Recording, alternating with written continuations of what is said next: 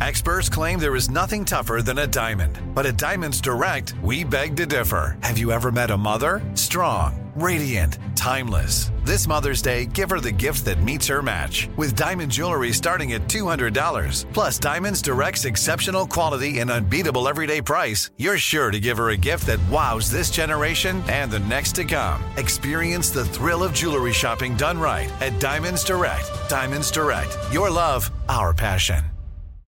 You deserve a moment to yourself every single day. And a delicious bite of a Keebler Sandies can give you that comforting pause. Don't forget to pack the melt in your mouth magic of a Keebler Sandies for a post errands pick me up.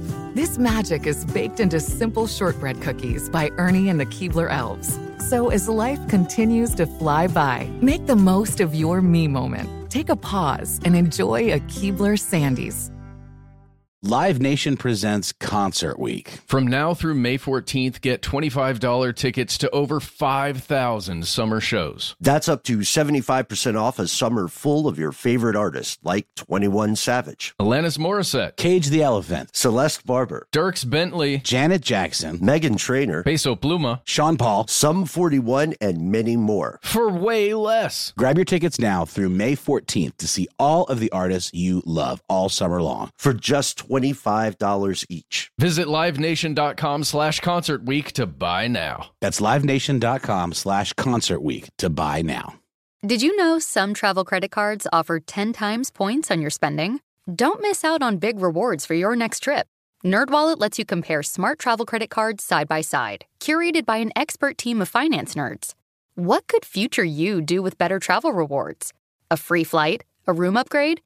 Don't wait to make smart financial decisions. Compare and find smarter credit cards, savings accounts, and more today at nerdwallet.com.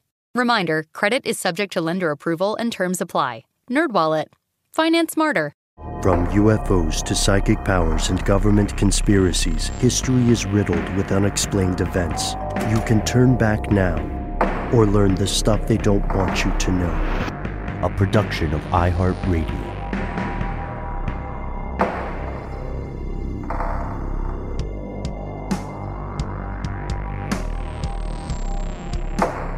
Hello, welcome back to the show. My name is Matt. My name is Noel. They call me Ben. We're joined as always with our super producer, Paul Mission Control Decant. Most importantly, you are you.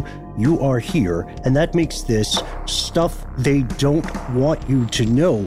Shout out to everybody listening to today's episode on a smartphone or mobile device. In a way, this is very much for you. It's for everybody all the time, but this one's especially for you. Uh, one question I thought we could start with today, guys. What did you do on your phone today? Just however much you feel comfortable disclosing to millions of people in podcast land. Too too much. Too, too much. I mean, yeah, it's it's like the mission control center of my life. I do a lot of my work on my phone. I like enter data into Google Docs on my phone. I do research on my phone. I do social media on my phone. It's kind of embarrassing, honestly. Well, it's yeah, it's interesting. So, uh, I think, well, I'm not sure for all of us, but I'm on a laptop, and almost all of my work happens there. But if I ever have to leave my home office for any reason, that phone is just in my hand and it's doing all that same stuff. Or, of course, playing Call of Duty or Best Fiends. right there we go check that one off the box uh, we got in front of it this time awesome uh, so uh, you know that's a really great point because a peek behind the curtain your individual mileage may vary folks but matt noel and i do a ton of stuff all the time as a matter of fact uh, before, I guess it's okay to say this publicly, before I've complained to you guys about it, uh, and I've said, you know, the fact that we're kind of always available makes us like very underpaid anesthesiologists. We're just sort of always on the clock. You know ready what I to, mean? Ready to get someone prepared to fix a problem. God, Maybe I'm not we're sure. I'm not, I'm not sure. Surgeons, firefighters. There you go. Surgeons. I think we're surgeons. Well, we also refer to like problems in the podcast world as fire drills quite often. So I think we are sort of firefighters in our own ways, Nice. right? Nice. Fire surgeons. there we go. Fire surgeons. Rocket fighters. There we go. Put it on the t-shirts. And uh, So, personally, I did a lot of stuff on my phone today, and I did something that I don't usually do. Uh, well, I did this yesterday. I kept track of what I was doing. I didn't check every time I, I touched my phone, but I, I checked all the weird things I did. I bought stuff. I, I looked through social media and blah, blah, blah, all, all the yada, yada, yadas. Uh, but one of the things I did today was post an informal question on Twitter. I asked, uh, has your phone or an app on your phone ever seemed to know too much about you? And if so, what freaked you out the most? Uh, you can find the responses there on at Ben Bowlin HSW. But for our purposes today, uh, one thing that most people talked about was, of course, targeted advertising. We see stories about someone saying, you know, I coughed around my phone. and then instantly, when I pulled up Instagram or something, I was receiving sponsored ads for Halls. The, yeah. The, uh, yeah. And a lot of people were reporting like their microphones somehow seem to know stuff or uh, their conversations with someone, even away from their devices, somehow led to what they see as a targeted ad. There's a little bit of Baader Meinhof in there for sure, but there are also a lot of shenanigans. But the thing is, there's a problem with this. We've talked about targeted ads before. Everyone knows they exist. These are the things you, your smartphones and your telecom and your ad industries want you to know about. They want you to see an ad for Halls or Best Fiends or whatever. Uh, but that that's because it's the stuff they want you to know that they know about you. But today's episode is different. Today's episode goes in a different direction. It is about the stuff they don't want you to know about you and your phone. Here are the facts. So what what, what is a smartphone? It's sort of like just a phone these days, but you know, I know people that have decided to not go that route and still use a dumb phone. I guess nobody really calls them that, but they're basically phones that if they have internet connectivity, are rudimentary at best. Maybe they can send text messages, probably can't send pictures very well. Oftentimes, when you're communicating on a smartphone with somebody with a dumb phone, things appear in blocks or weird ways, or you have little message sent kind of things because these are much more old school communication tools. A yeah, they're, they're phones. Their phones, yeah, first and foremost. I remember I used to have a Razr. You guys remember the Razr? Oh, I had one of those. Yeah, yeah. I, and that was that was like, oh god, it's a color screen, and it was like you know a tiny little color screen. Was looking back at now seems laughable, but a smartphone is is essentially a cell phone with a bevy of highly advanced features, like what we're talking about. Yeah. Oh man, Matt, is that your oh, burner? That this was my your side first, hustle. This was my first cell phone, you guys. Oh my god, it was that a Motorola? It's a Kyocera. I don't even know that brand. Wow. QCP thirty thirty five. Oh, I have it was a, amazing. Does it have, have snake a, on it still? yeah. I have a Nokia, but I just attached a chain to it and use it for personal defense because those things are indestructible. Uh, but but you're I, I love the point you're making, Noel, because it, it's like if you own a smartphone or if you buy an iPhone or an Android or something, saying that you're going to call someone or knowing that you can use it to make phone calls is very much like a, a, lower priority feature now. You want it to be online. You want to have uh, uh, certain slick apps and so on. Well, yeah, and we recently talked about on a listener mail episode about, you know, robocall scams and things like that, and how they're often targeted to older generations uh, because they're the ones that are still using phones to make calls or have landlines. You know, I haven't had a landline in probably 15 years, you know? Um, and I very rare, I mean, I use my phone to make calls for work often because we do conference calls, but now all that's pivoted to,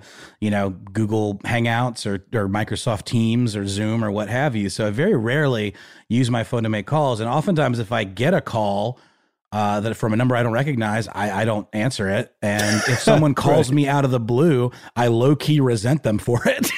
you know Sorry. I mean? Sorry about that, Noel. Uh, no, not oh, I'm not you, Matt. I'm always happy to hear from either of you guys, but I'm just saying in general, an out of the blue call feels like why didn't we schedule this? You know, this should have been like on the books. You know, you can't just call me out of nowhere because it implies it requires an immediate reaction. Although there's also that kind of expectation with texting too. people text you aggressively because they want you to text back right away. And if you don't, it can kind of weird people out sometimes. But basically, we are in the world of smartphones. There's no putting that badger back in the bag or genie back in the jar or what have you, um, because people are using their phones for so many other things, uh, calling being absolutely secondary. And at this point, it really might as well be an extra feature. Um, but I guess it's bundled in because the telecom companies still want to have that infrastructure for making calls, right? I mean, yeah, and they want that uh, voice data right? So they can frank and bite you later. I said what I said. And, allegedly, yeah, we'll all right, see. We'll see. We'll all see. right. We'll see. Uh, allegedly, sure. But the uh, the the one thing that's fascinating to me about this is how quickly this became normalized, especially in the West. I, I mean. I ha- if you ever want to have a fun uh, rabbit hole, try looking into all the and if you're a, a hip hop head like I am, try looking into all the uh, old technological brags of hip hop songs of yesteryear, you know, when like Jay-Z is is like I'm too cold Motorola two-way pager. Like that was fancy. That was a razor at the time. And now that stuff seems so antiquated because it evolves so quickly, but that's the front of the curtain evolution. The behind the curtain stuff is much different and also evolving at a much faster pace. Yeah, but it's it's harder to trace the stuff with a two-way pager. I'm just, you know, that's I'm true. That's true. That's why he's so cold. But in a very short amount of time, as Drake would say, this stuff, smartphone usage went from zero to 100. And as we record this episode right now, this is a statistic that baffled me. There are approximately 10 billion mobile devices in use. And yes, to confirm, that's more than the current human population of the planet. I checked just in case. So, wait, is that just for like people that have like two phones? Mm-hmm, that's part of sure. it. Yeah. And why yeah. would you do that? That seems Work very phones. suspicious. Oh, that's true. You might get issued one for work. That's the good point. Side good side point. piece burners. Also They're true. everywhere. Also true. I also think there may be more uh, than 10 billion in use as we record this because one thing that uh, one thing I think a lot of people, especially in the US, don't know is that there are some phones that are designed to have two SIM cards in the phone so they can function like two different phones. I found out about it uh, when I saw some news in China. I can't remember which city about uh, these guys who were cheating on their spouses, and then their their secret SIM cards got found. Tut tut. That's like prison rules, man. You know, like like seriously. Uh, it, it also, you know, because of these smart devices, we hear a lot of other stories like that. Like I think, uh, you know, Gavin Rossdale from the band Bush.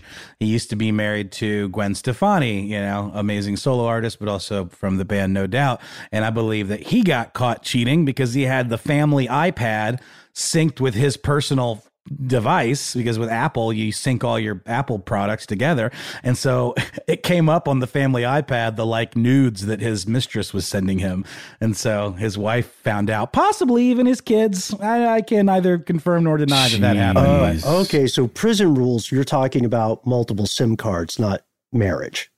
I'm talking about multiple SIM cards, but Okay. yeah, yeah, for sure. The way you, know, you always hear about SIM cards. Remember that that heroin smuggling cat? That cat also had uh, SIM cards in the little pouch around uh, uh, its neck. It really feels like we need to consult Professor Wilson on this whole thing. I feel like he would know a lot about all of this. Legend, legend, Professor Wilson. We started, uh, if you're listening, Doc, we started a little late today because we had to talk about the amazing emails this guy's been sending. Just check Professor Wilson on, on Twitter. I'm sure he'll show up and hope he's well. Uh, Professor Wilson probably has a cell phone. Uh, or smartphone, excuse me, not a cellular phone. Uh, we wanted to gather some up to date statistics about just the lay of the digital land for smartphones. And we've got info from uh, as recent as we could get it. We've got a lot from 2020. There's some things where we had to go back to 2019, and there are a couple of little slips, but uh, some of this is going to be news to a lot of us, just the enormity of what's going on with smartphones. Yes. So we talked about the 10 billion devices that are being used. Well, as of this year, there are 3.5 billion humans, well, mostly humans, hopefully, uh, who are actually using these smartphones. And it's pretty crazy because in 2019, 81% of the United States residents, people living in the US, had a smartphone. And that is obviously a number that is going to continue to rise. And here are some of the stats 47% say they absolutely could not live without a smartphone. I certainly believe that, as I'm sure you do too. In comparison, 99.3% of all internet users in China use mobile devices to go online. So, not a laptop. Not a laptop at all. When you think about 47% saying they couldn't live without one, I'm just going to assume that a good portion of that number has to do with people who just use their their smartphone to access the internet and things. Sure. In comparison, sure. in China, it's like so many people are just using their mobile devices. It makes me ask just really quickly, Matt, like what were we doing before smartphones? Clearly not living. You know, what was that like? we were blackberrying. We were, as Ben said, razoring. We were playing Snake, um, texting each other, uh, forgetting. We were actively forgetting all of the phone numbers that we had in our heads. Game um, Boys. We are playing Game yeah, Boys. D- Nintendo DS, I guess, is the is the uh, Homo sapien to that Neanderthal. But the um, yeah, I would say it's affected our cognition for sure. We're thinking less deeply about mm. things. Uh, and now we're thinking about more things. We, we've said this before. We're thinking across the axis rather than up and down. So we know, like, we have like the first paragraph of Wikipedia knowledge about a ton of stuff, but we don't have as much depth of learning. Right. Just this is not a ding on any individual. This is a purposeful, brutal ding on our species. Because part of this, where we would store all that stuff. It's now here in your hand. Oh God, that that was kind of weird. Here, it's not here. It's it's it's on this. Oh, look at that. Ooh, ooh. Refresh the tape for this episode. I think we've in the before times we even had like kind of bar conversations about what happens to that part of our brain that used to store phone numbers. Does it evolve into something cooler or do we just lose it? and I don't know the answer to that. I, I tend towards we just lose it, or I just get subsumed with more kind of useless, shallow dive facts that we can then spit out at parties mainly. I would, which we and every every one of our colleagues are like the worst at parties. We're just we're gonna have to start a gang called the Actualies. Uh, I'm kidding. I, I do. I, I have put concerted efforts into uh, not not being that person at parties. But but you're right. I would say if we wanted to be optimistic about it, perhaps we could say that that uh, that skill of memorization, rather than being atrophied, has just been rechanneled because for a time we were memorizing many more passwords, right? Uh, which would uh, I think occur in the same part of the brain uh, that retains phone numbers, but now, you know, increasingly your phone or your device will recall passwords for you, or just say, hey, let me go good look at your face. All right, here's all your banking information. Uh, that's pretty common with uh, with iPhones, especially, and we use them a lot. Uh, I'm still working this one out, and I wanted to see how you guys felt about this number. Uh, you, Matt, you know, everybody listening. So overall, it seems that the average smartphone user across the planet checks their device, whatever it is, at least 58 times per day. We also tend to vastly underestimate how often we check our phones. And there's 58 is probably still a really low number because there's a study we're going to get to later in today's episode that found in the United Kingdom, people on average thought they checked their phone 37 times a day. That was their best guess when they asked all these people. But the actual number was much closer to 85 times a day. Does that sound reasonable to you guys, or does that sound like off base one way or the no, other? No, that does not sound off base. No, it tracks. Sure. If, if you if you use an iOS device and you want to get insights into yourself and how you are your phone, um, open up the thing that's in your settings. It's very close to the top. That's called screen time, and you will see. I have, just so you know, I've disabled mine on my phone. I disabled it almost as soon as it became a feature. Um, and I think you should too, unless you are using it for a specific reason, like preventing children, your children from using your phone, or preventing yourself even from using your phone at certain times or certain apps um, as a self regulating technique. Um, because that thing alone, that little feature, stores a ton of information about you as your phone. Does it? So wait though, but Matt, does disabling it prevent the device from collecting that information, or just prevent it from displaying that information to you? You can disable a lot of stuff in your iOS device that has to do with what we're going to talk about today. Um, and that is one of the one of the things that you can do. It's also a, a good way to feel like an absolute technology junkie when it like serves you up with that information weekly. Like there's a like automatically, I think by default it gives you reports like your screen time is up, you know, blah blah blah. And I'm mm-hmm. certain that because of all this COVID business, people's screen times are way the hell up, you know? And then it becomes like, okay, I'm an alcoholic. I need to drink less. You know, it's bad for me. Um, how do I self regulate, like you say? And the fact that we even have to think about it like that sort of proves the whole idea that it is hijacking our brains and making us crave that feedback that we get from checking the phone. What if there's a new thing? What if I get a notification? Ooh, let me drag down and refresh my Facebook feed. Maybe there's a cool new thing that I must know about instantly. Exactly. Yeah, and well put. So we so we know that that number tracks. If anything, it's it's probably going to be a little bit low for at least half of the logically for about half the audience, right? Uh, more than 60% of smartphone users have made a purchase of some sort on their device. Uh, not to pick on Apple, but the way that they sandbox is purposely designed to make it easy, or they would say seamless, to buy things on the device, to the chagrin of, I imagine, many, many parents who will later mm-hmm. find out that their kid has bought yada, yada, yada. Uh, and husbands. And, and spouses. Just kidding. Just kidding.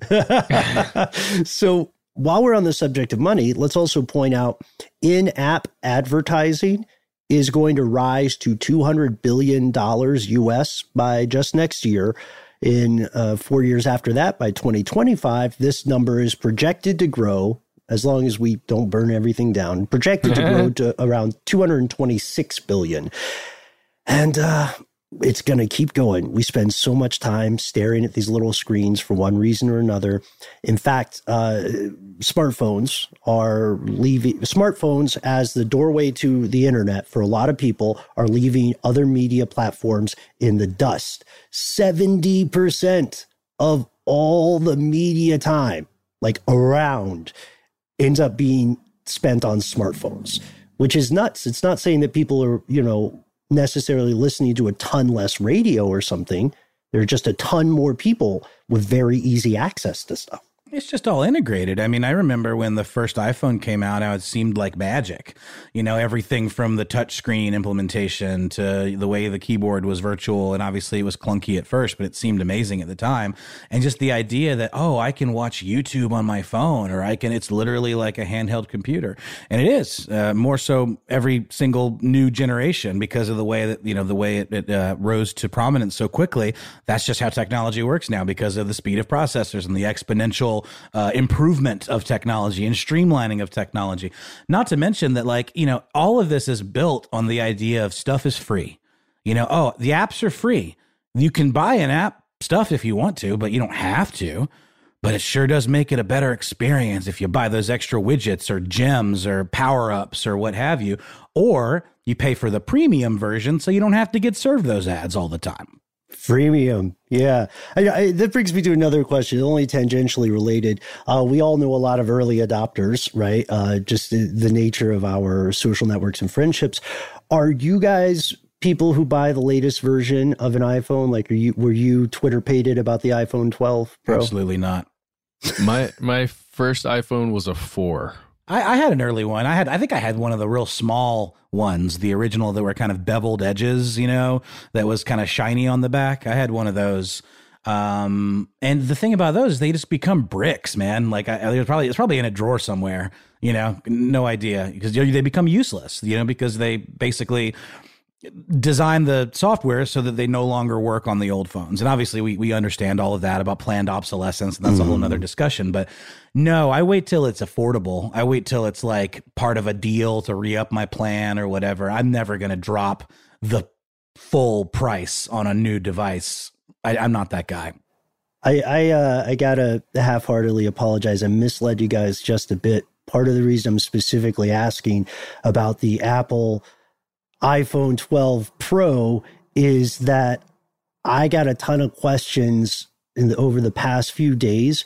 People asking whether I had done the VO for an Apple announcement, and we record so much stuff that you know it's easy for the three of us to not remember all the stuff we may have recorded and uh, i went back and checked after like the fifth or tenth person reached out to me and i've got what i've decided to call a doppelganger like vo plus doppelganger. That dude sounds like me. I don't apple may have like done something.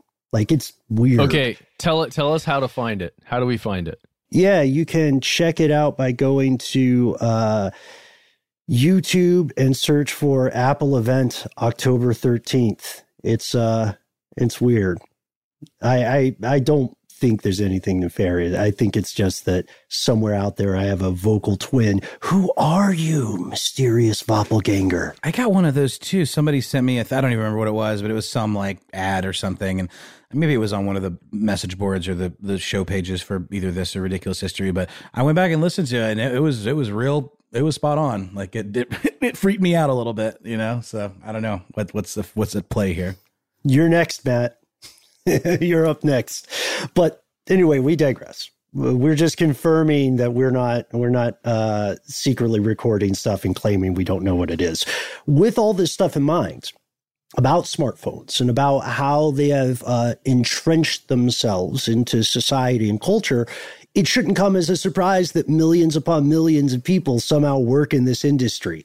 Uh, the current guesses I found said that there are about 14 million jobs that are directly related to the mobile industry, but the number of associated jobs has to be much, much higher, right? Think of marketing firms where there's one person who specializes in mobile uh, experience, right? Or, or someone at a tech company who specializes in mobile UX. They're still associated. There is a great deal of money. We already talked about it. There's more on the horizon. And make no mistake, if you own a smartphone or somebody who lives in close proximity to you, especially in your house, if they've got a smartphone, you are a piece of this ecosystem and equation.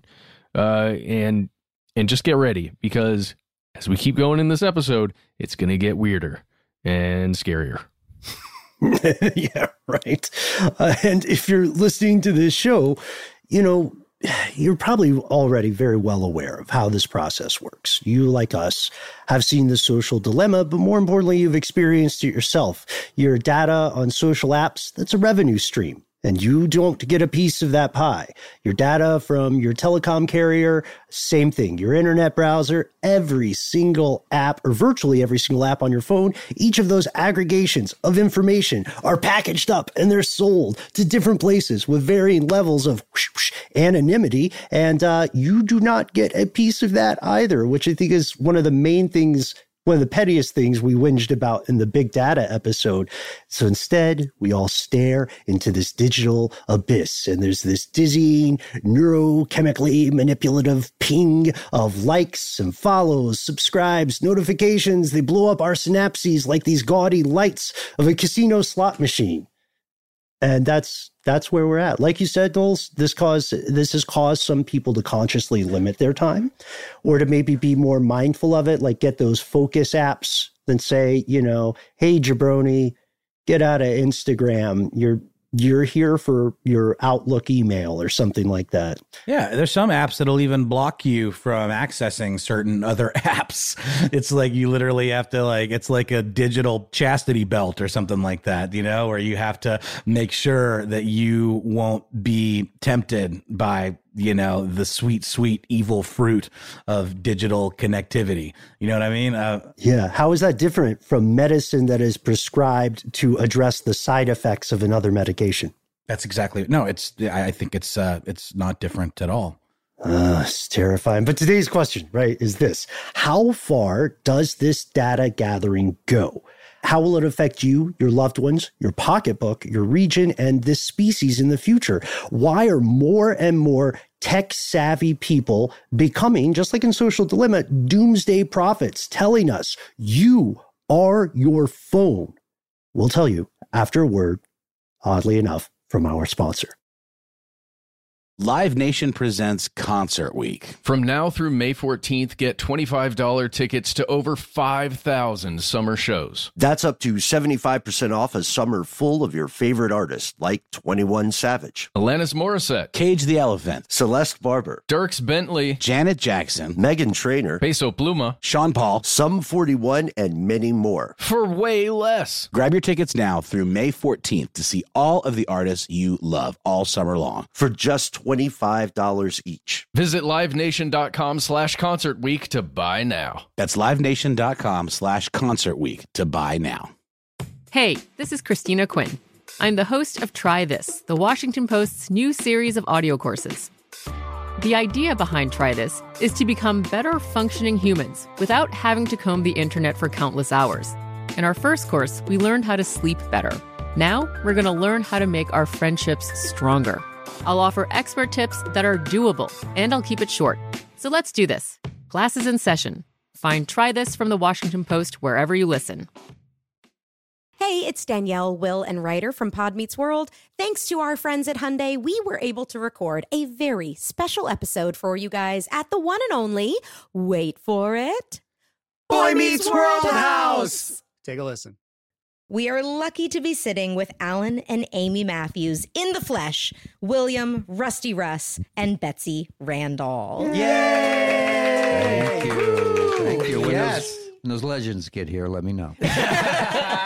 you're here. You're here already. No, you we are didn't legends. either when we were watching yeah, this. that's That- the thing. That's we the didn't realize problem. it until we uh, started getting into seasons three and four, and now we're like, oh my god, you were both so good on the show, and we missed it because we were we young were kids and, and, so self-involved. egomaniacs and didn't realize Well, how great you were. We've talked about it. I think you just assumed everybody was as good as them, and, Right. and then you Right, get into right. as you grow up and you work with other actors, you realize how lucky we were Yeah. to have you guys. This has been brought to you by the fully electric Hyundai IONIQ 5. New episode out now. You can listen wherever you get your podcasts.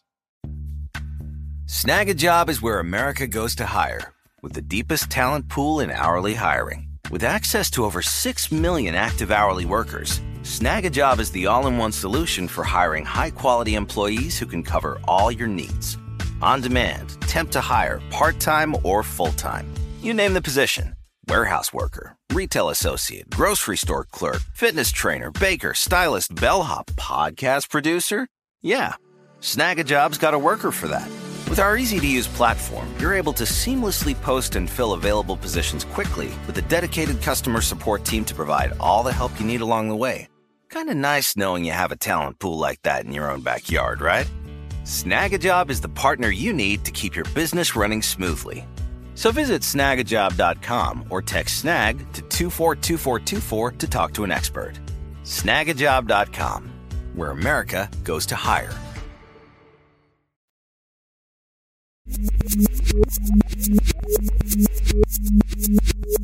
Here's where it gets crazy. Uh, hyperbole aside, they are saying it because they are absolutely correct. They've been trying to warn us about this for a while, but this goes this goes back to one of my problems with social dilemma. I think we've talked about it, but maybe we haven't talked about it. While those uh, folks are providing valid, valuable insight, they're doing it after they made a fortune. And morally, I am conflicted with uh, by you know I I don't know how to address the immense privilege of that, right? Like you feel bad after you got your dragon's hoard of gold and you sit on that hill and tell people uh, about the dangers of the thing you created, but I don't see him giving the money away. Yeah, but what would what would the money do? Is this is my only counterpoint. What what would I mean, I guess if they were just trying to do good in the world and just be, you know, proactive about giving their money to some charity, right? But we know we know that doesn't always work. Just throwing money at a problem. I, I'm I I'm not saying I'm completely on their side. I just know that I know for a fact that the human beings, the very low number of human beings that were in the rooms that created the the the pioneering apps and things that we use now ubiquitously, those people didn't fully understand what they were doing. Um, they knew they were trying to build something like uh like that was addictive to some extent, right? No, wasn't there guys, isn't there wasn't there a class or something that everybody took? Or there's like connective tissue between a lot of these things. There is and i i would uh, i would need to double check what the name of the class was but essentially it was a class that was offered at stanford and as we know stanford is kind of like a feeder colony i guess for you know silicon valley startup culture essentially. Um, and there was a particular class that everyone that ended up in high levels of this ux design for these types of apps all took. And it essentially had to do with harnessing psychology uh, and weaponizing it essentially. I mean this really wouldn't have said it like that at the time but everyone kind of knew what they were doing and they thought it very clever uh, and obviously it was. But in hindsight a lot of these folks that that spoke to this in the social dilemma kind of make the argument of, oh, we didn't realize how far it would go, but we knew exactly what it was. So I, I, I see your dilemma, Ben, that there is sort of like a you can't have it both ways thing. One of the guys who's featured in the social dilemma, um, again, guys, sorry guys, I'm being bad with names, but he's one of the main speakers, and he does a lot of TED Talk type things about the evils of this technology, and has a uh, essentially a program that's about um, AI, uh, you know, basically kindness in AI or sort of like rethinking AI and rethinking these kinds of technologies. But you're right. Like, is he giving the money away? Like, he made a mint, you know, being a part of this thing. But he was sort of the guy who flagged with Facebook early on. He he probably is the one who has the best argument. That's the Tristan guy, but it's spelled or it's pronounced differently. That's spelled right. Tristan, but That's it's right. something else. He, I- he has the best argument of like being somewhat benevolent in this whole thing because he flagged it early at Facebook and essentially got shut down even after it made a bunch of noise. Uh, this idea that this was going to lead to something really bad, and then he got sort of shut down, and then he he left because Yeah. he couldn't be a part of it anymore. So he, I kind of see him as being the kind of winner, uh, the guy that comes out looking a little bit more like he's practicing what he preaches in this documentary. Yeah, understood. And thank you guys again. I don't know how to intellectually navigate it, but uh, the social dilemma is uh, worth watching. I my personal principle is I don't like to judge people uh, too harshly when I'm seeing a curated version of them, like on a documentary or something. So, uh, the social dilemma exists, though tangentially related to this episode. To go back to the concept of what we're talking about today, you are your phone as a concept goes far, far beyond targeted advertising and psychologically manipulative UX design. Uh, way back in as far back as 2015, and to be honest, before 2015, people were sounding the alarm. A few years back, there were a couple of startups in Silicon Valley that had a bright idea. They were lenders who they wanted to be disruptors in the financial market. And you know, disruptors is one of those buzzwords that gets thrown around. Here's what they wanted to do. They said, "Why don't we base personal loan decisions on analyses of data that we get from people's phones?" That means exactly what you think it means, folks, knowing how you use your phone on a granular level. It reveals a lot about you they wanted, you know, they were, uh, what's another buzzword? They were going blue sky, right? And they were saying, look, we want all the text, we want all the emails, the GPS coordinates, we want social media posts, we want all the receipts that are sent, you know, for like your Uber ride or your, um, your purchase through an app. And we want to take all of that stuff and then build a collage about this person, build like a very accurate uh, uh, persona, and like a profile for each Exactly. user. Mhm. And these patterns of behavior that by themselves are grains of sand and innocuous, together they can be fused to make this gigantic glass sculpture of you, which is uh, weirdly bad now. Okay, these aren't all going to work, but you see what I'm saying. And this behavior can correlate in their mind with a person's likelihood to repay a loan or to default on a loan. And we've got like specific stuff they found. Like it's even more obscure than this person, you know, goes to Applebee's at 5:30 every Thursday. Which would be a great indicator that you are just going to get the best loans. That you are a Uh, paragon. um, but yeah, it's it's things like how often do you recharge your phone's battery? How many miles do you travel in a given day? Oh, here here's my personal favorite one. Uh, and, thank you for finding this, Ben. When you enter a new contact into your phone, do you take the time to put a last name in there? And are you capitalizing the first letter? Are you making it look like a true, good Rolodex within your phone? Because if you are, you, my friend, are worthy of the highest of credits. Or do you just put Steve Weed Guy? You know, like Yeah. uh, w- w- these things matter. I mean, I, it's interesting because it's like it's not that far removed from the current credit rating system. I mean, it's all about mapping our decisions and, and penalizing us or re- rewarding us accordingly. I mean, it's like, do we? but they're do- all they're all financially linked. Your Oh, credit is now linked to your financials. I get it, but what I'm asking you is do you opt in to being tracked by Experian? Do you opt in to being tracked by all these credit reporting agencies? It just happens by virtue of you having a social security number. And, and I mean, you don't, eh, when you get that social security number, you're an infant. You don't have the ability to say, I don't want that. Get me off the grid, you know? So you are basically by default part of this system. So we're already kind of in this. This is just an escalation of it, or like almost more something like approaching Sesame credit, which we've talked about in the way that uh, in in China, I believe they they use social media statuses to track you and approve you for entrance and exit and premium flights and all the kind of Black Mirror stuff. You know. So wait, Mission Control, give me a record scratch. Rewind. Does this mean, some of us are asking, that always having your phone around like 14% charge or something means you'll be considered a risky person loan wise? The answer is, yeah, well, something like that is in the cards. Well, let me plug this in then.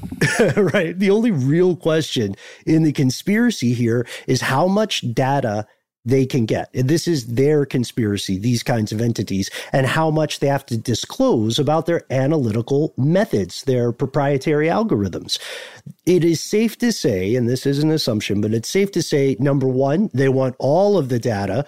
Picture some version of that Gary Oldman uh, meme or GIF where he's screaming everything. Uh, and two, they want none of the oversight. Why would you? This, this as a business, it loses its edge if other people can do the same thing.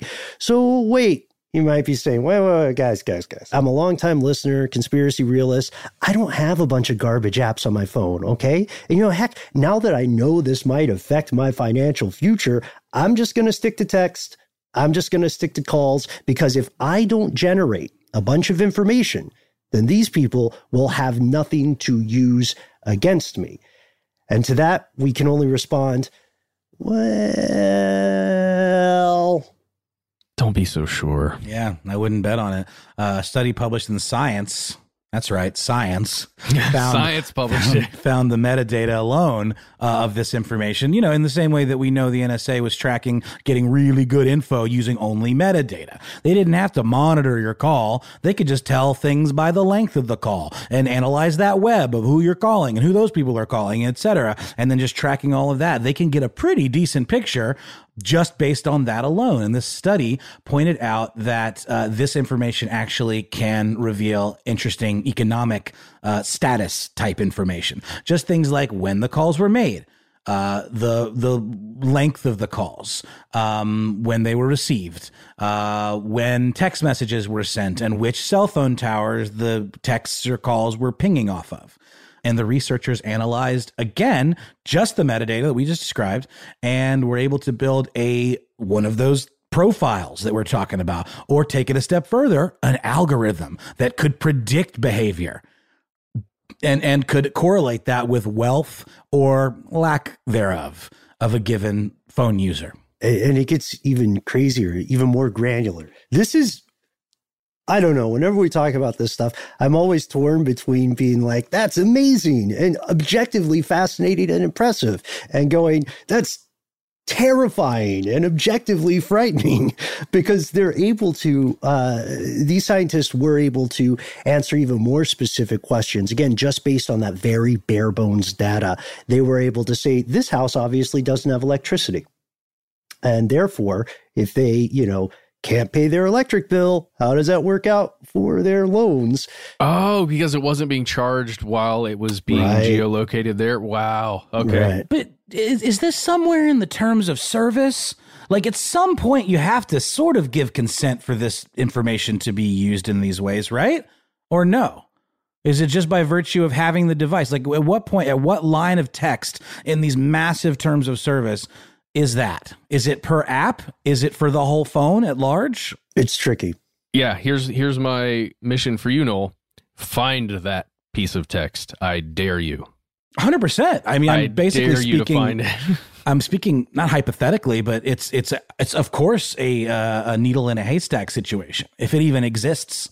It does it does exist. Uh, one of my one of my old colleagues actually was I mentioned this person on air before but i'll try to keep it kind of anonymous. Uh, they were having some pretty good success making uh, readable terms of service and conditions uh, and then they got their funding pulled because there is no benefit to many of these entities for uh, the end user to understand those TOS uh, documents. And usually the line will be something like I'm not citing a specific example here, but uh, the line will be something like by agreeing to this service, the customer, the user uh, also agrees that the provider can use uh, data collected and provide to third parties as necessary to improve service. And so they're like, third parties is a huge chasm of a term, and so is improve service, right? They're saying we're improving your service. If they can find any kind of rationalization for that, then they can do whatever they want, especially because the other thing that always goes with it, just like as Forrest Gump would say, peas and carrots, is the uh, is that lovely little line, the terms of service can change at any time. And they do. They get updated pretty frequently. But doesn't that mean you have to like? Do they serve it to you again? I don't recall having been reserved oh. terms of service to to to agree again when things have been significantly changed. sometimes I'll have to say there's a privacy announcement or something, but you you don't have to sign anything. They're just telling you what's happening. Yeah, well, and sometimes you'll notice, not necessarily with iOS, but with other devices and other apps and things like that, i- with an update, you'll just have to click I agree again. And Oh, you won't even right. realize that you're doing it. I'm serious. You're opening a new app that's just being updated and you're like, oh, let me get past this.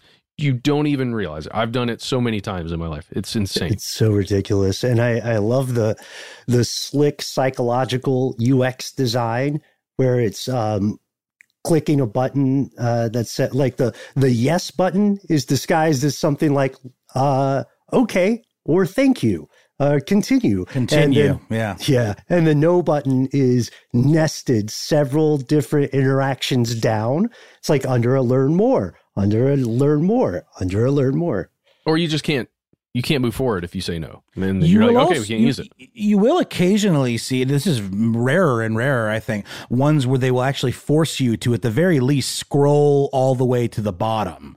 Right. The implication being, okay, I, I blasted through this. I, I, I all of the text was in front of my eyeballs at some point, and that's obviously maybe to provide more protection for the for the developer, you know, for the company.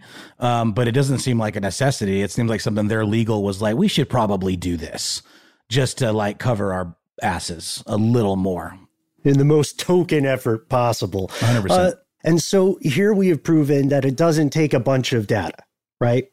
So as for the strategy of using a phone less and less, right, or disclosing less and less info uh, to later be used against you, or to just be used in some way with your informed consent, which we just talked about how tricky that is.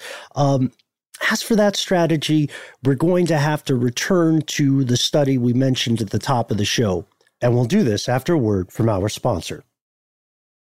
Live Nation presents Concert Week. From now through May 14th, get $25 tickets to over 5,000 summer shows. That's up to 75% off a summer full of your favorite artists like 21 Savage, Alanis Morissette, Cage the Elephant, Celeste Barber, Dierks Bentley, Janet Jackson, Meghan Trainor, Peso Pluma, Sean Paul, Sum 41, and many more. For way less. Grab your tickets now through May 14th to see all of the artists you love all summer long. For just $25 each. Visit livenation.com slash concert week to buy now. That's livenation.com slash concert week to buy now.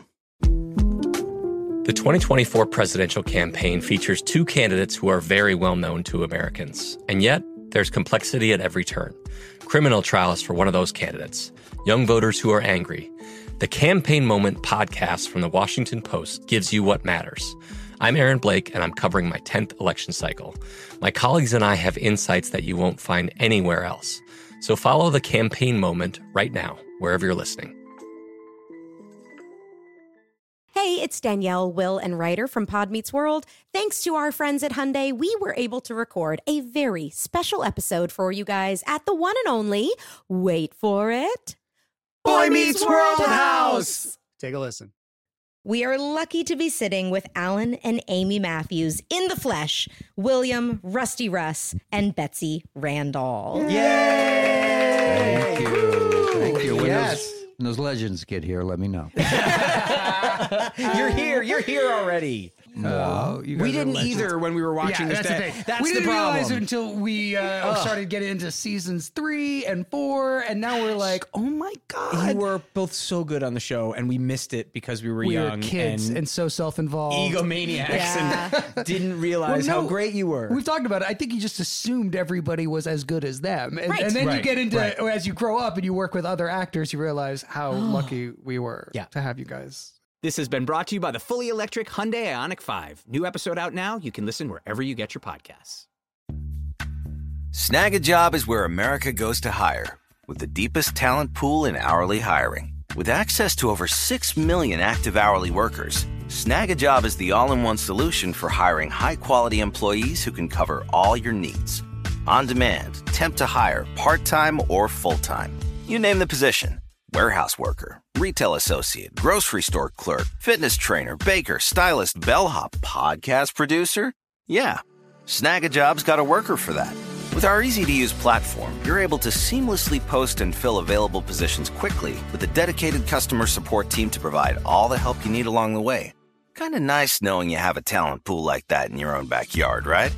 Snagajob is the partner you need to keep your business running smoothly.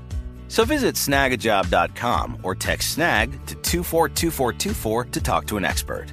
Snagajob.com, where America goes to hire.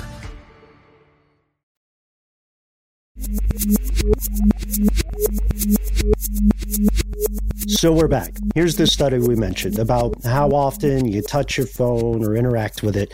There were four researchers based in the United Kingdom. They installed a usage tracking app consensually on the smartphones of 23 students and faculty at the University of Lincoln. They let it run for two weeks and then they examined the results. And there's an excellent uh, summarization of this by an author named Nicholas Carr. They realized that just by measuring one simple thing, they could tell a whole host of information, a whole bunch of things about a person's daily routine. And all that is, is when an individual is using their phone. That's really all you have to measure. And you can see almost the whole picture. When are you asleep? Phone usage will tell you. When do you wake up? It turns out that all of these test subjects, except one, use their phone as an alarm clock. And 100% of them said the last thing they do before they go to sleep is check their phone. As for gaps in phone usage during the day, pretty good indicator of a nap, it turns out. How crazy People is that? Nap? I can't. I don't know how to nap. I'm really bad at napping. Do you guys know how to nap? Oh, we need to ask everybody out in the UK. Like, is it easier to nap there, or what? What's the deal? Is it the gloomy weather that helps? you Oh, know? that could do it. I could do it. I uh I I actually have the opposite problem, Noel. I, I can't sleep for uh like six hours in a stretch. So I just kind of whew, the pandemic has made it real weird too, you know. Just Uh, grab grab it where you can. A few winks here and there, as they say. mhm. Hmm exactly. And and why does this not sleep patterns, but why does this matter that so much can be gleaned from this innocuous information? Well, it's because both of those studies depend entirely on this very basic info. And that means that there's an entire new universe out there when we look at the other stuff, the other data that can be pulled. We get to the world of apps, how we use them, when we use them. When, for instance, do you tend to order delivery food or when do you when do you search? What do you search for? What do we watch? What do we listen to? When do we do that? Uh, what what kind of pictures do we post on social media and what kind of pictures do we like? Even if those are private to you they are not private to the companies that have the ability to wield this information. We're building these sculptures of ourselves and most of the time we don't know how sophisticated they are Well, and I, I, I don't know if we've ever gotten fully to the bottom of this, but I think we've all had that experience where we had some little throwaway conversation about a thing, a topic, a movie, a record, what have you, and then all of a sudden you're getting served up ads for that thing, and in your mind it could only be based on the this notion that your phone is listening to you. And I, I think we we did cover something along these lines where you know the microphone is on and transmitting uh, or what or what I don't know. Well, like, especially if you're using uh, on an iOS device Siri or on any other device your what is the what is the term for that? The concierge or your assistant, whatever personal the assistant yeah whatever the personal assistant is, it is always listening. There is a Google Home it, like on the other side of this wall. I'm pointing directly ahead of me for everyone listening. And I realized that while I'm in my office with the door closed, on the other side of that wall, it can hear me. So I I am just now I'm having this realization in real time. Every time we podcast, my Google Home is listening to everything I'm saying. hey google No, Oh, wait. no, no. Oh, oh, Well, yeah, I have okay, headphones Google. on. I have headphones on. but i that had to try yeah, God, but everyone is- at home's Google Homes just went bonkers just now. Oh, okay, sorry. Um, I don't even know where we were. That that really just weirded me out. I'm gonna have to disable that thing somehow. here's a here's a um a gen- I'm not being sarcastic. Here's a genuinely fun thing I've been doing, an experiment that you can try at home, folks. Uh, when I was convinced about this, and that was several years ago, based on you know our collective work here on stuff they want you to know. I decided a while back that I was going to try to hack my targeted ads if I couldn't get away from them because you can't, it's very difficult to 100% eliminate this phenomenon. So I said, okay, well, maybe I'll just try to make the digital autobiography of me into a very like elitist wealthy person. I think we mentioned this earlier, right? When I started like just searching for Yes. fancy watches, Yachts, and, like, right? Yeah, and yachts. Yes, Yeah. and yachts. Yeah. And I've had I've I've actually had some good results. And But also you just know, exclusively listening to Steely Dan, you know, and just Right. really putting out that vibe into the universe, you know, that you are a yachtsman. Yeah, uh, searching searching for stuff like dangers of peasant uprising and and uh, order endangered meat. You know, all all the hits. Best Uh, fox hunting dogs. Best Fox. Oh, that's a good one. Hang on, I'm gonna make a note. But but you're right. Uh, I mean, we we're we're right here.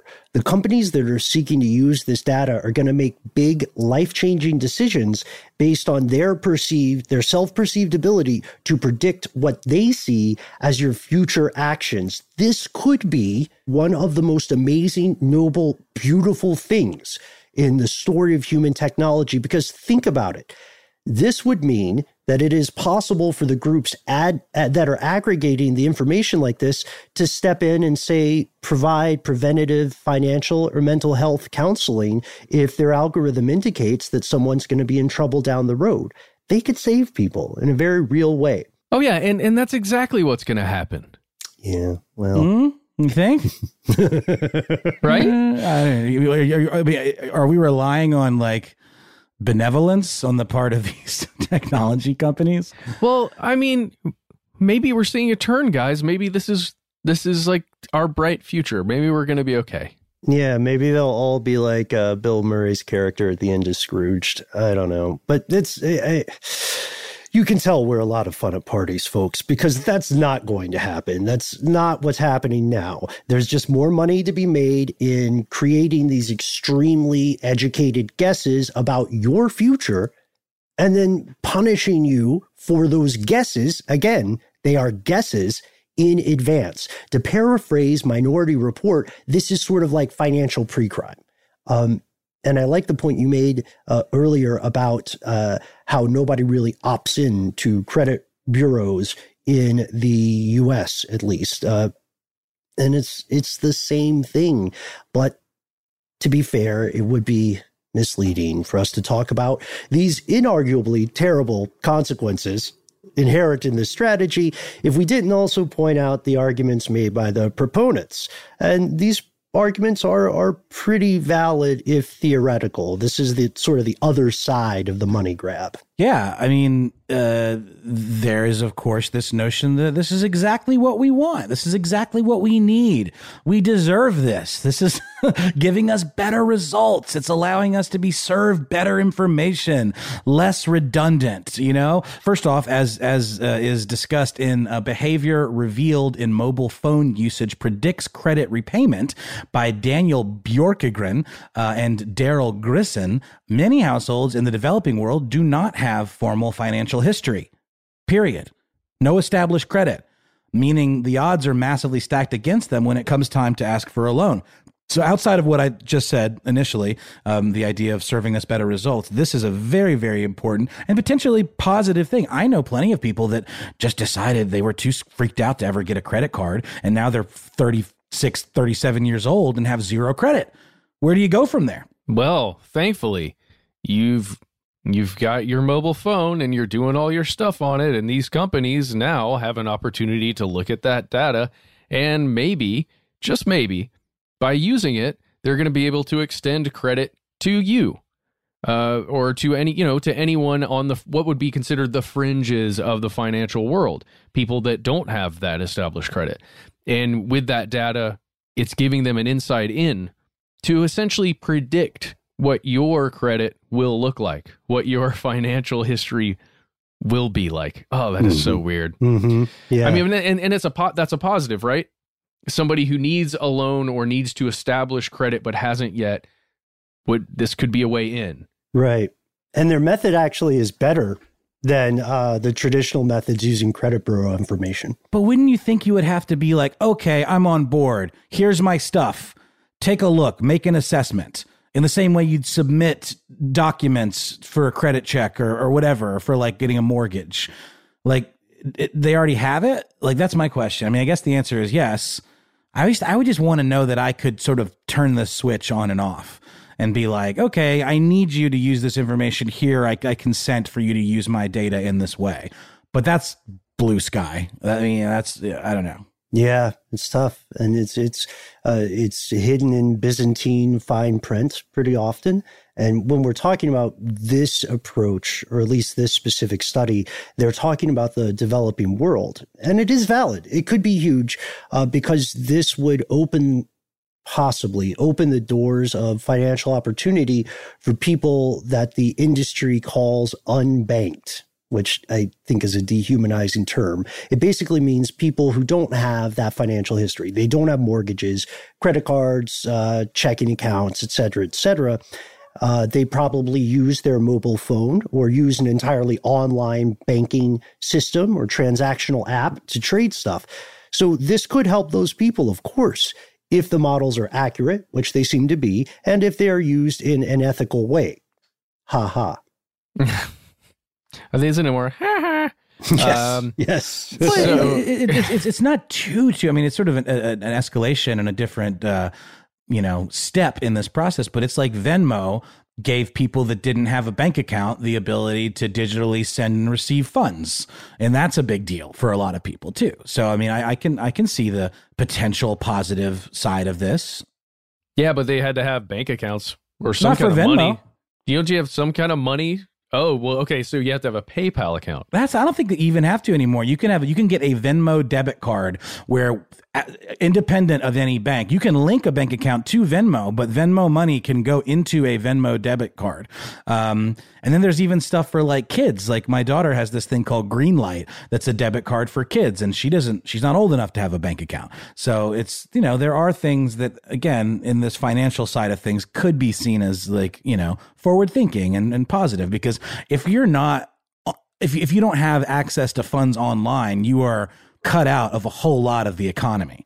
You know, because the, especially being stuck at home like we have been for so long. I mean, well, if you don't want to go to the store because you're immunocompromised, you need to be able to buy your groceries using, you know, one of these uh, apps, and you need to be able to pay for it somehow. Yeah, and I think this really comes into play in again in the developing world. You live in a region with no infrastructure. You know what I mean? There's there's literally not an ATM in 80 miles of you or something like that, uh, or uh, kilometers.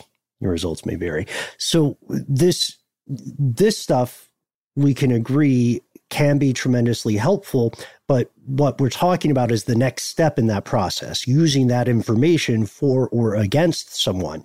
And there are people who are trying to make a more nuanced approach. People like Elaine Shema, who's been working on limited applications of this strategy, trying to build some fences around what can and can't be used. Uh, just last year, he wrote something called Effective Credit Scoring Using Limited Mobile Phone Data. And he says, look, there are tons of potential privacy risk in these companies knowing everything about you, especially if you don't have, again, a real kind of informed consent. So he says we can get the same results with a more ethical approach. And all that he did was measure what's called airtime recharge data or data, whatever you, you want to refer to it as. Uh, this is this is a term that describes when people paid or re-up on their prepaid mobile phones, right? So, you know, I've I've prepaid for like a month or, or whatever, or X amount of hours. And then I come back and I re up at this given schedule. Just using that, they can build a, a, similar credit prediction plan. But isn't the whole point of a prepaid phone that you have anonymity and, and that you, you aren't your name or identity isn't tied to it. I guess that's not the same as a burner phone. You could have like a prepaid service where you use the same phone and then re up it but uh, are those two completely different things or am i no like- no uh, uh, there are a lot of people in the world who have a, a phone that they just pay for the the amount of data rather than you know a monthly charge or anything like that. But there's also ones where you can just buy a card pay for it at the gas station and then just enter the code and then you don't have any identity information tied to it. That's all yes sim- similar technology two different uses. You Got know it. what i mean? Got it uh, and for a lot of people, the entry point into uh, buying a full phone and then subscribing to a yearly plan is is just too high. It's just unrealistic. So mobile phones have, I would prepaid mobile phones, I would say, have to a degree greatly democratized access to information. But again, none of this stuff is uh, without potential for misuse. And then here, here's here's the third thing. So the third argument for it is lending institutions are capitalistic. They don't get to continue existing if every loan they make results in defaulting. Then they're in deep water. So we can't expect them not to use every single lever available to maximize their profits while minimizing their risk. And to be extremely blunt, we cannot expect these institutions to adhere to codes of ethics unless those things are continually enforced with serious consequences. Crime and, and fines for crime have since we began this show, uh, been just a cost of doing business for most banks. Yeah, I I think we've proven that countless times on on just on this show, and uh, you know history and articles and reality have further proven it way more than that. Ugh. And so, you know, that that, that kind of a resigned resigned groan means that we're close to the end of the show. There are some other things we've yet to talk about that can also leverage this technology. The medical industry using similar methods to predict future or present medical conditions. The law enforcement industry expanding its existing use of these tactics to predict crime other rogue entities, if we want to get really crazy, from foreign powers, whatever your country is, somebody from another country using those tactics to, say, identify, target, and turn assets. Uh, the dark sky is really the limit here. We're way past the blue version. And it's not a conspiracy theory. It's not some scary future thing. It is a conspiracy. It's real. It's happening. And uh, a lot of people are just not aware that their data is being used in this way or will be used in this way very soon. Yeah. So what what do you think? I mean, is this something that keeps you up nights? Are you like many folks or you're, you know, uh, we've done the research. We know this stuff has nefarious uh, kind of implications, but it's like a trade-off. But I get my cool free apps and I get all this other stuff and it's worth it to me to do that trade-off. Is that I'm, I'm saying speaking the royal we hypothetically. Do you feel like that or do you feel like you need to limit your use of this stuff and get as off the grid as humanly possible in this day and age? Is this a good thing? Is this a bad thing? Let us know what you think. Yeah, and especially contact us if you have any good ways to subvert some of the plans that are at work here. Um, we're we're particularly interested in those. You know, any, anything we've discussed it before. Anything from a VPN to you know your your actual settings on your device? Like what are some things that you do to protect yourself and what can help out your fellow listeners by letting them know about it? You can find us on twitter facebook. Oh god. Wait what are we doing? Again instagram.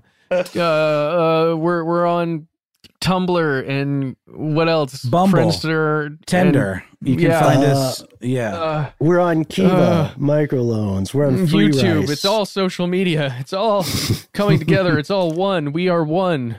You, this Castile soap. Wait, what? No. I thought you were going to say we are one eight three three STDWYTK. we are also definitely that one for sure.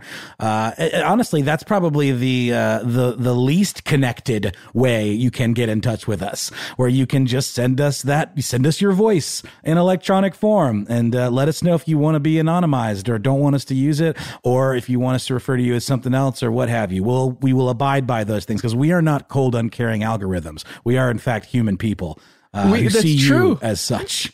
It's true, but we just found out that these guys are trying to take our voices, right? Uh, what's going on, guys? Voppel, Voppelgangers. Yeah. We've we've gone too far. Oh no.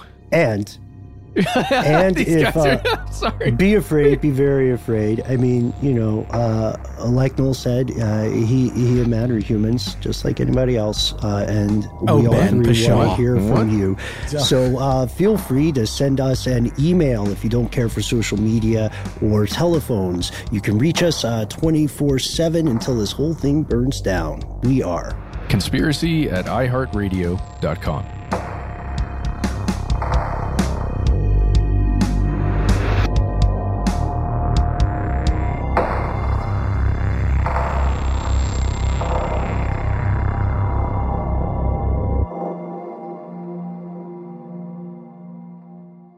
Stuff They Don't Want You to Know is a production of iHeartRadio. For more podcasts from iHeartRadio, visit the iHeartRadio app, Apple Podcasts, or wherever you listen to your favorite shows.